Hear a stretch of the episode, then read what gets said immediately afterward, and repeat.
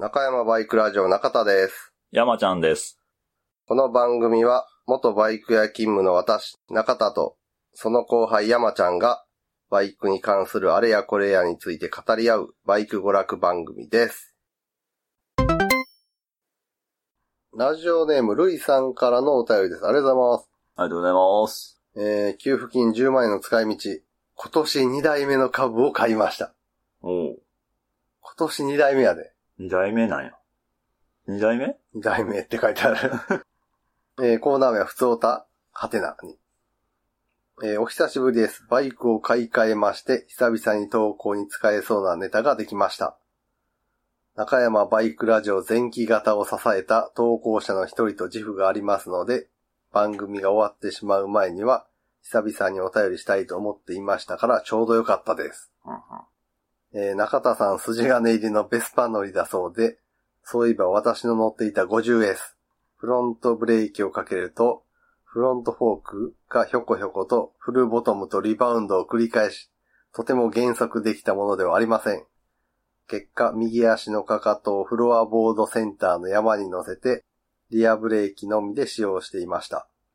あの使えないフロントブレーキというか足回り、あれが正常だったのでしょうか？それとも調子がおかしかったのでしょうか？てんてんてん。はい。ね、山ちゃんもね、レーツで、うちのベースパ乗ってるからわかると思うんですけどね。あれが正常です。やっぱり？はい。ああいうもんです。ブレーキかける、ガクン、ひょこ、ガクン、ひょこを 繰り返すっていうね。やっぱああいうもんなんや。はい。ね、僕たちはあの、サストブレーキでね、1コーナーに侵入してます。っていうか、後ろだけじゃないの？ほとんど。いや、俺後ろより前の方が多いもあ、あの、何、比率として？あ、ほんま。ん。街乗りやと後ろ多めには使うっていうか、ある程度スピード出たら前かけても、うんそのリバウンド、あの、ひょこひょこはないか。標高、標高のあれが、うん。沈む、戻る、沈む、戻るのピッチがすごい細かくなるから、うんガガガガガって振動を伴う感じで済むねん。はいはい。あれが街中のスピードだと、ガックンひょっこ、ガックンひょっこ、ガックンひょっこってなるから、すごいギクシャクすんねんけど、一応サーキットの1コーナーとか一番スピード乗ってる時やん。ああの時に、まあ、なんか、まあ当てると、うんガックンひょっこ、ガックンひょっこがすごい細かくなって、ガッガッガッガッガッぐらいです。あそんなに、あの、俺、街乗りに乗ったことないから、ベスパは。そこまで激しいのは経験してないってことか。うんだから、学院の子。うん、だから手、あの、ピットインして、うん。ライダーコーダーの時とかね、フロントブレーキだけ止まるとしたら、うんガクンヒョコガクンヒョコなるで。ほんま。うん。やってみよう。いや、次の人困ると思うけど、おーなんかトラブルかみたいな。あれがね、もうどうにもなんないですよね、あの構造が。一応、フロントのうん。サスペンションの取り付け位置を変えることで、ボトムしないようにできるキットはあるんですけど、結構構造が強引な付け方になるんで。ああ、うん他にストレスかかるああ、そうう。そうそう。本来そこからシャフトを伸ばさへん場所に、うん。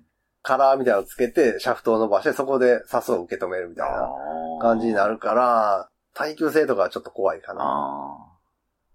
で、えー、あと、ギアチェンジの時の左グリップの回転が異様に重かったのです。クラッチを引いてシフトチェンジしようとしても重くてなかなか回らず、引いたワイヤーが一度伸びてテンションがかかりきってからようやくガシャンとシフトが変わる感じでした。ワイヤーのメンテや調整をすると少し軽くチェンジできるようになるのですが、根本的には変わらず、とても初心者や女性が乗れるような代物には思えません。見た目は可愛いのですが、気軽に妻にも乗っていいよとは言えた代物ではありませんでした。あ。うん。そうですね。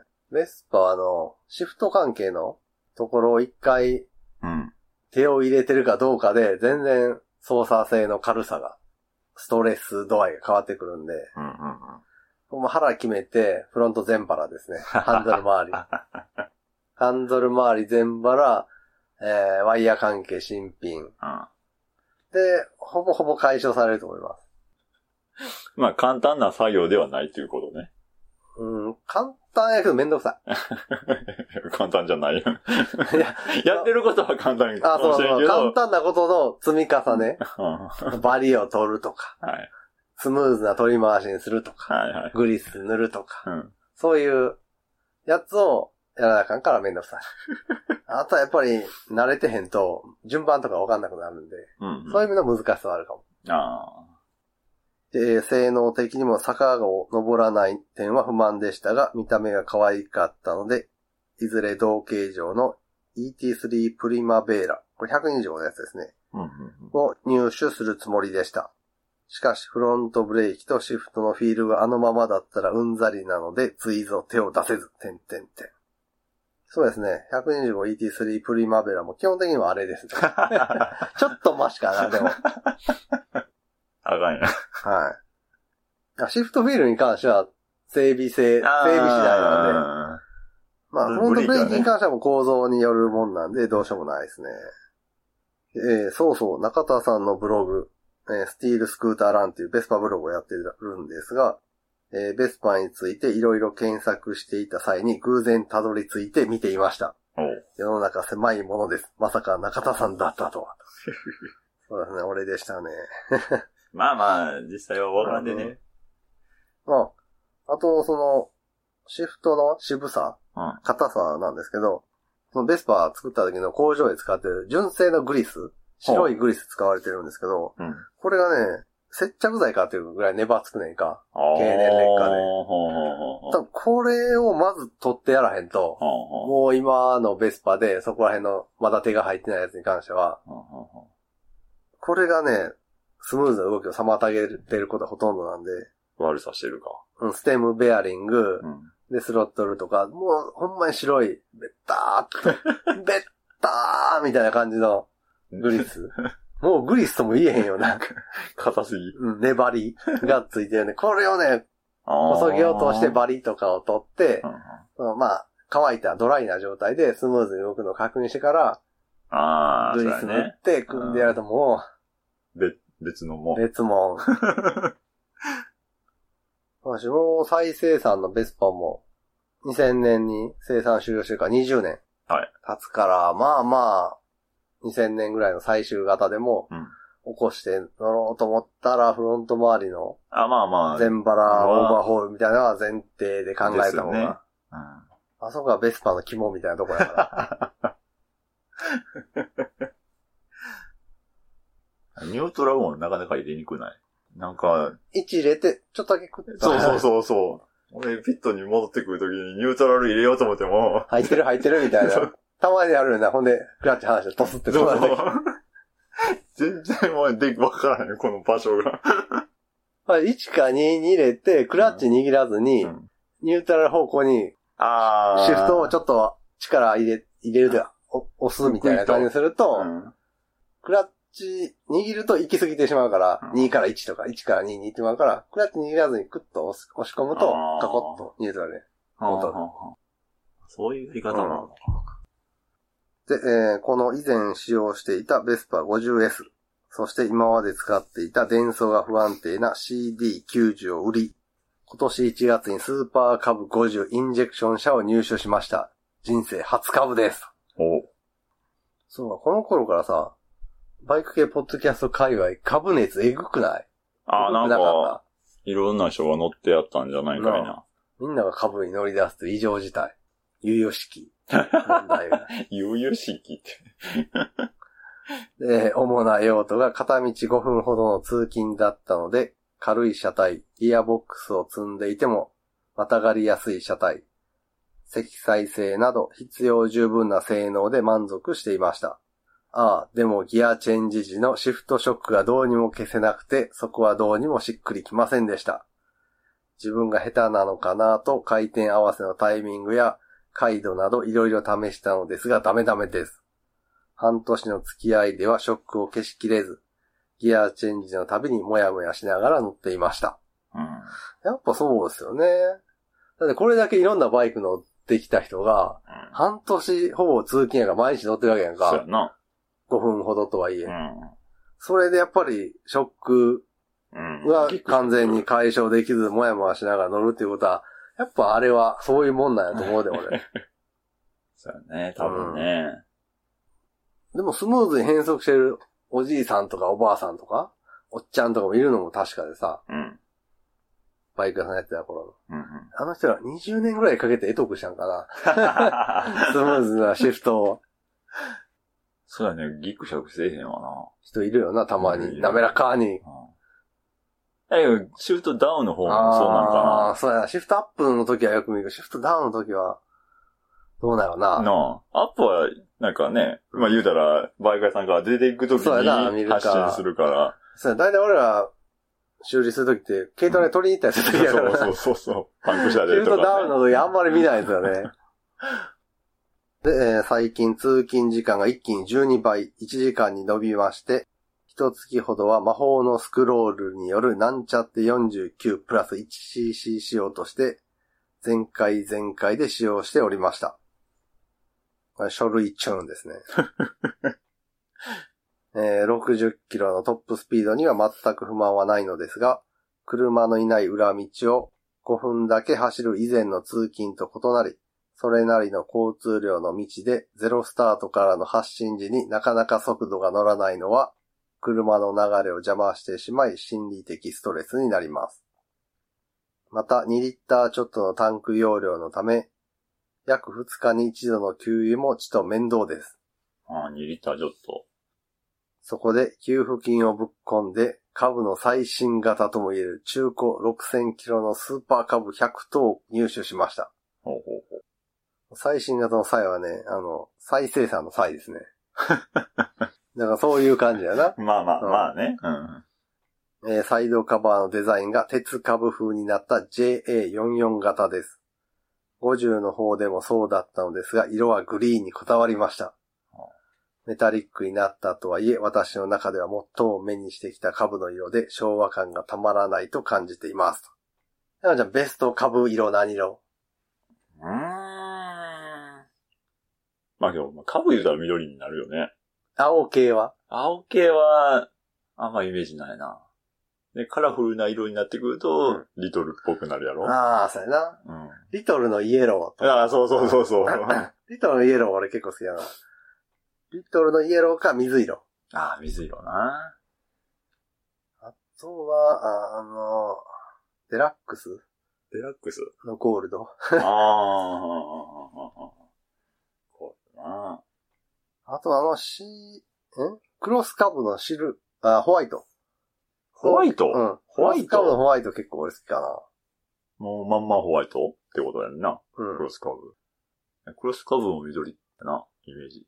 あ、そう？なことああ、ミリタリーっぽい緑か。あそうそうそうそうそうはいカブっぽい緑じゃなくて。うん。ね、昭和感がたまらない。この間あの、細かいクラックが入ったレッグシールドも ちょっと謎の艶が出てるやつだ。だ まあな。から、カブのレッグシールドって、半艶の新品状態、はい。次、艶消しになるやん、一回。え、それは使ってったら使ってったらら。んで、さらに使い込むと、なんか変な艶が出てくるやんか。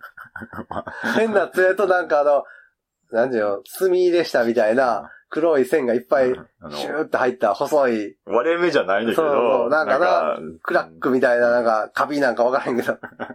いや、細かく入ったあれ。ああるね。あれ出したら売れんちゃうじゃん。いやいやいや、新型買うの。の。売れん売れん。クラシックレッグシールド。それは、何？ダメージジーンズみたいな。あそうそうそういうコンセプトやろ。最初からそれにしましたよっていう。あれって人為的に作れるもんなんかな？あの、ひび割れ模様みたいなやつ。ああ、どうやろ新平さんの兜が見事な、あれ入ってんで。う。あ、そうなんや。へえ。なんていうの、ジーパンやったらすごいヒゲが出てるとか。縦落ちみたいな、はいはいはいはいあんな感じ。へえ。そういうステッカー作ったんやじゃん。オペラだったへら、ー ひび割れっぽく。あの、ルイさんプラモやってるから墨入れみたいな。できなくも。そうそう。で、えー、今回入手したスーパーカブ100頭。初めて乗ってみての感想は、必要にして十分な動力性能。50で不満だった発進加速が体感で通常の3倍の速さ。いつも通勤時間に一緒になるなぜか京都ナンバーのジョグアプリを。かっこライダーはひな人形のお代理様みたいな色白和風顔の若者です。株50の頃は全く歯が立たなかったのですが、余裕で、いや、それ以上に軽々並走できます。むしろ発信加速から引き離せます。京男恐るるに足らず。これね、7.2馬力のアプリをタイプ2でさ、京男がリベンジする展開に期待したよな。京男多分、そんなそこまで意識してないと思うよ。なんで今日は追いつかへんねんと思ったら、あフフロントブレーキのとこ見たらさ、油圧になってるアプリをタイプ2にしやがったみたいな。そこまで見てんじゃん。ね、ジョグ Z のエンジン積んだアプリをなんで、うん。見た目な、アプリオっぽい、ぽないんか、ほのぼのしてるけど、中身はな、うん。最強ジョグのエンジンなんで。で、えー、また、シフトチェンジの際、アップもダウンもアクセルワークで綺麗に回転が合わせられます。体の相性が良いと言いますか、50で常に感じていた嫌なショックが出ません。さらに、暗いと聞いていた LED ヘッドライトの明るいこと明るいこと。比較対象は旧型なので当然なのかもしれませんが、めっちゃ明るいです。うん。うん。そうですね。旧型のカブのライトなんて、まあ、ベスパ乗ってる俺は言えへんけど、うん。懐中電灯みたいなやつやんか。あの、黄色い、まあまあ。オレンジのあれやろ。まあまあ、まあそういうことですよね。で、帰り道の一部は真っ暗なので追加の補助ランプを検討していましたが、この明るさならノーマルで十分。ゴテゴテさせるよりシンプルなフロント周りを活かしたいと思います。一方でシンプルさからは逆行しますが、タンデムシートをつけたままリアボックスを装着できるよう、リアキャリアを後ろに追加するパーツを装着しました。うん。うん。延長リアキャリアみたいな感じ？ちょっと後ろに伸びたってこと？うん。リアキャリア自体をずらすステールとかじゃないよな。延長テール？やんちゃ感がねえー、100頭を初めて乗って帰った際、家にいた次男、三男を後ろに乗せて、近所を一回りしましたら、よほど嬉しかったのか、じいじ、ばあば、他、周りの人に大喜びで話すのです。と。ね、このベトナム感。酸欠ってことだろ？いや、まあ順番にとかやと思うけど、あ、そういうことか。じゃないの。日本ですよ、ここは。みんな一遍にかなと思った。まあそうするとほら、警察がね、まあね。そ らそうや。ちなみに正式なベトナムのお作法としては、うん。ルイさんが前シートギリギリ乗る。うん。で、子供1、子供2、最後に奥さんが乗るっていう。大人で子供をサンドイッチするのが正しいベトナム流。複数乗車。乗車の。マナー、マナーじゃない。だからな、ツーリングとかほら、戦闘とな、しんがりが大事みたいな。ああ、まあまあ、あのそうだね感で、えーその、他の人に大喜びで話すと。うん。うんそんなに喜ぶのなら少しは乗せてあげようかと思い、シートを装着できるようにしました。具体的にどこに行きたいとかではないのですが、一緒に走ったことが息子の記憶に残るなら素敵だなと思いまして、と。ダブルシートにしたかな？ロングシートと。ああ、はんはんはんかもしれないですね。で、えーこの現行スーパーカブ JA44 を甘辛くレビューしてみました。えーまず辛口。テレスコピックになったフロントサスがいまいちノーマル株らしくなく、デザインはボトムリンクの旧型株も良い。あーこれはわかる、わかる。はいはい味はね、ボトムリンク最悪なんですけど。まあ確かに見た目で言うと、ボトムリンクの方が味わいが深い。まあ、株といえばそれっていうことでしょそうやな。うん。ウインカーとホーンのボタンが上下逆になったユニバーサルデザイン。例のホンダスイッチ。いつかは慣れるのかもしれませんが、1ヶ月ほぼ毎日使用した限りでは全くもって慣れません。こちらを見ないで脇道から出てくるおばちゃんカーや自転車などにプッと鳴らしたい時にも何度もウインカーキャンセルボタンを連発。何せ30年近くホーンが下のバイクに乗ってきたのです。落ち着いて操作することのできないホーンボタンだけはおいそれと変えなくてもよかったかな。この変化への拒否反応が老化なのかな、点点点。しかしこれを直せる社外キットがあったら私は買いますね、と。旧式スイッチボックス。っていうことですね。なんかあってもおかしくないようん。プッシュキャンセルじゃなくなるのかな、そうなると。あ、どう？LR センターみそこも含めての、社外スイッチボックスなんかあんのかな？でも流用できるやつだったらもっとみんな流用してるよな。してるよね株オーナーなんてそういう情報すごい回ってそうやしさ。やってそうやしな。な出来 に何かがあるんかな？ので、えー甘口、サスとシャーシの総合性能が良い。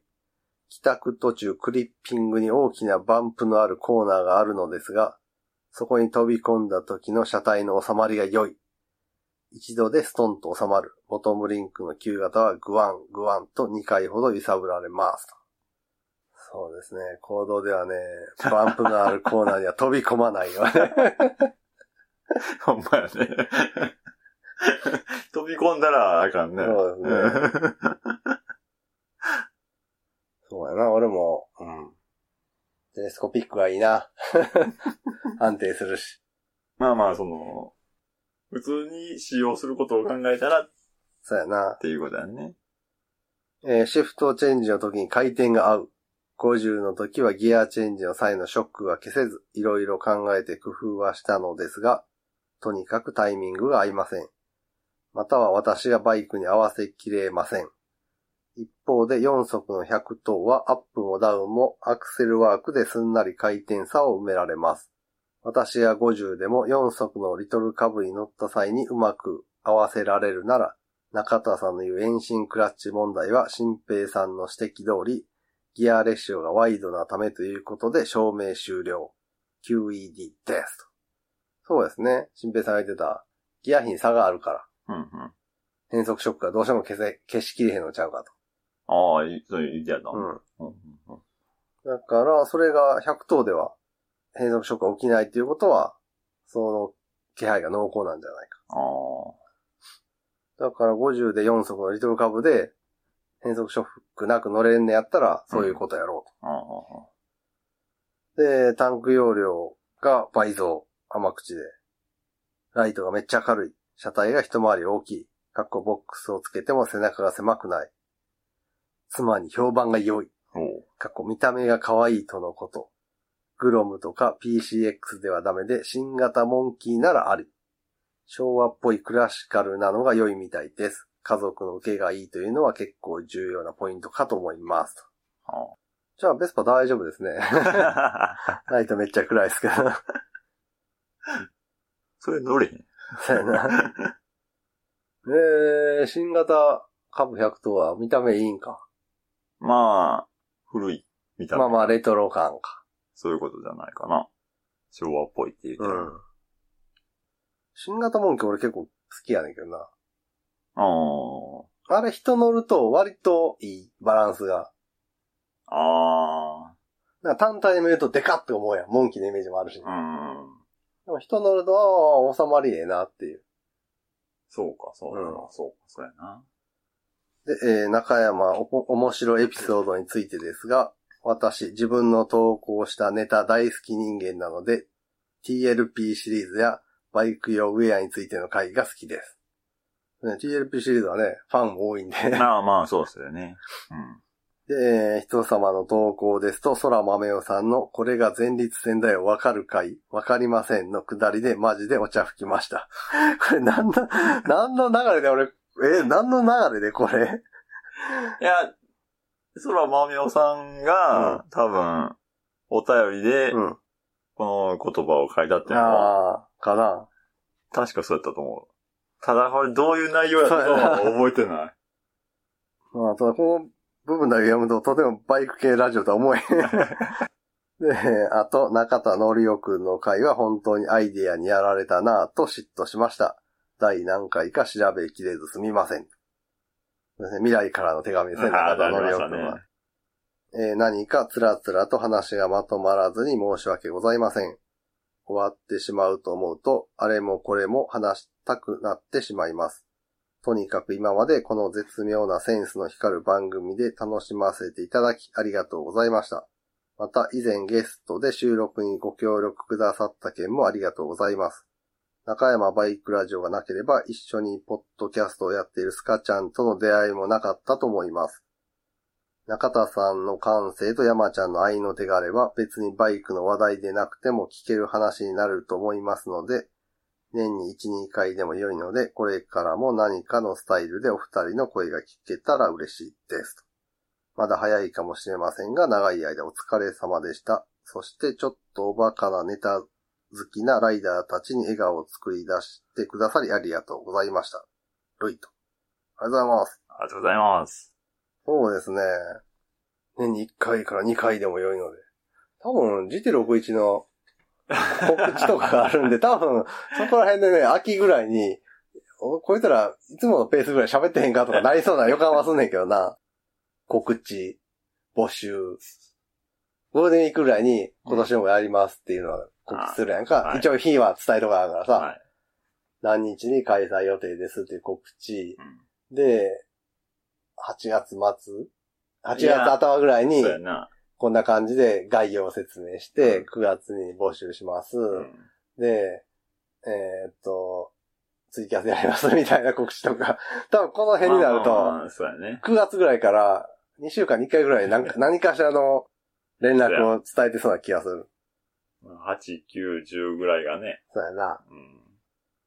あと言われてるのは、元 GP の始まる前と、ああ。元 GP の夏休み中断の時と、元 GP 終わった時の3回ぐらい元 GP スペシャル聞きたいみたいのは、ああ、この間の遊ぼう会で。ああ、ええまあ、他に確かに元 GP の話やってるとこもは、ないし、そうやね。あ始まる前は、ありかもしれんね。な、3月？うん。まあまあ、イベント前告知はある,、りますねあるんで、はい、うん登録だけ残しておいてもらえればと思います。はい。というわけでルイさんありがとうございます。ありがとうございます。で、もう一通、ルイさんから。えー、ラジオネームルイスさん、コーナメ普通おたに。えー、追伸、スーパーカブ100頭が手元に来てから、という内容で。ある晩、オイル交換だけは早めにやっておきたいと思い立ちました。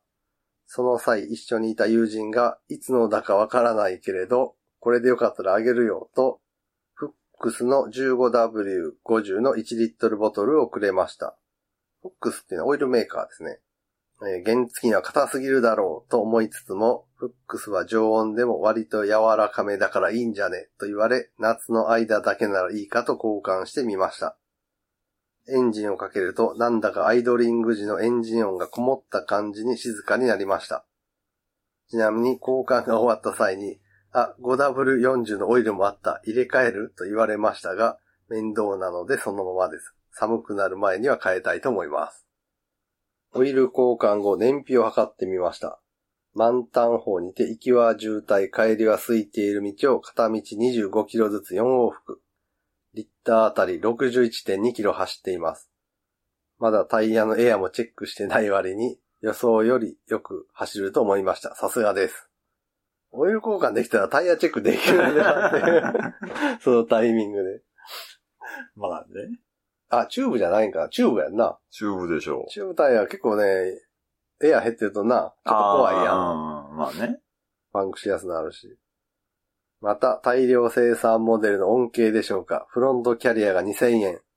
バスケットが3000円くらいで安かったり、座面から1センチほどの空間を作ってくれるメッシュシートカバーも2000円ほどと、オプションパーツが安いのも魅力です。ああ、それはありこの辺はな、うんこのメッシュシートカバー以前他の車種でも使っていたのですが、お尻の下に風が流れるため夏場に蒸れないのと、雨天時にレインウェアのパンツにも雨が染みてこないというコストパフォーマンスの高い品なのでおすすめです。これ使ったことある？ナイスメッ。シュシートがたまについてるやつあるよな。ありますね。一応、バイクじゃなしには使ってたりすああ、車ってこと？る。うん。普通に使ってるジム椅子に。ああ。あげ、俺車に使ってんな。そのメッシュの。うん。どあまり。うあれ、風が通ってなんぼや。そうそう風が通ってなんぼやで。車ではそんなに恩恵ないな。なんか100均で売ってて、なんか使いかなぐらいの感じで買ってみて、うんとりあえず部屋のジム椅子のうん。作業椅子に敷いて使ってて、うんもう夏場は、うんえーと夏場の方はパンイチで部屋でいたりするんで、ああ、まあ、直に座るよりはってこと？そうそう、うん。合皮のなビニールレザーにペタってうん。太ももとかつくよりはマシかなと思ってうんうん。やんねんけど、メッシュが荒いやん。ああ、はいうんはだからあれさ、パンツがこうずり上がってたりすると、ケツにすげえ網目がみたいな。気持ち悪いぐらいの。い。後つく？そう、つくつく。ステーキかなっていう。チャーシュー。いや、あの、ステーキをさ、あの、なんていうの？角度変えてさ、裏返って焼くとなんか網みたいな、あれ、はいチャーシューほど、あの、粗くないから。悪くない。まあ普通にズボン履いたらいい話やけど。まあな、暑いんでね。まあね。うんあれ、オンボで使ったことないな、あれを。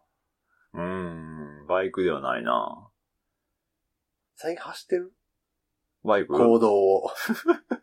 いや、台風来たし。こっち影響なかったよね。ほぼなかったな。